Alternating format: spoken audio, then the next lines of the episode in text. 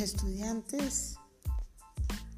En el día de hoy quiero tener gracias a Dios por este nuevo día, por la salud, por tantas cosas que nos regala.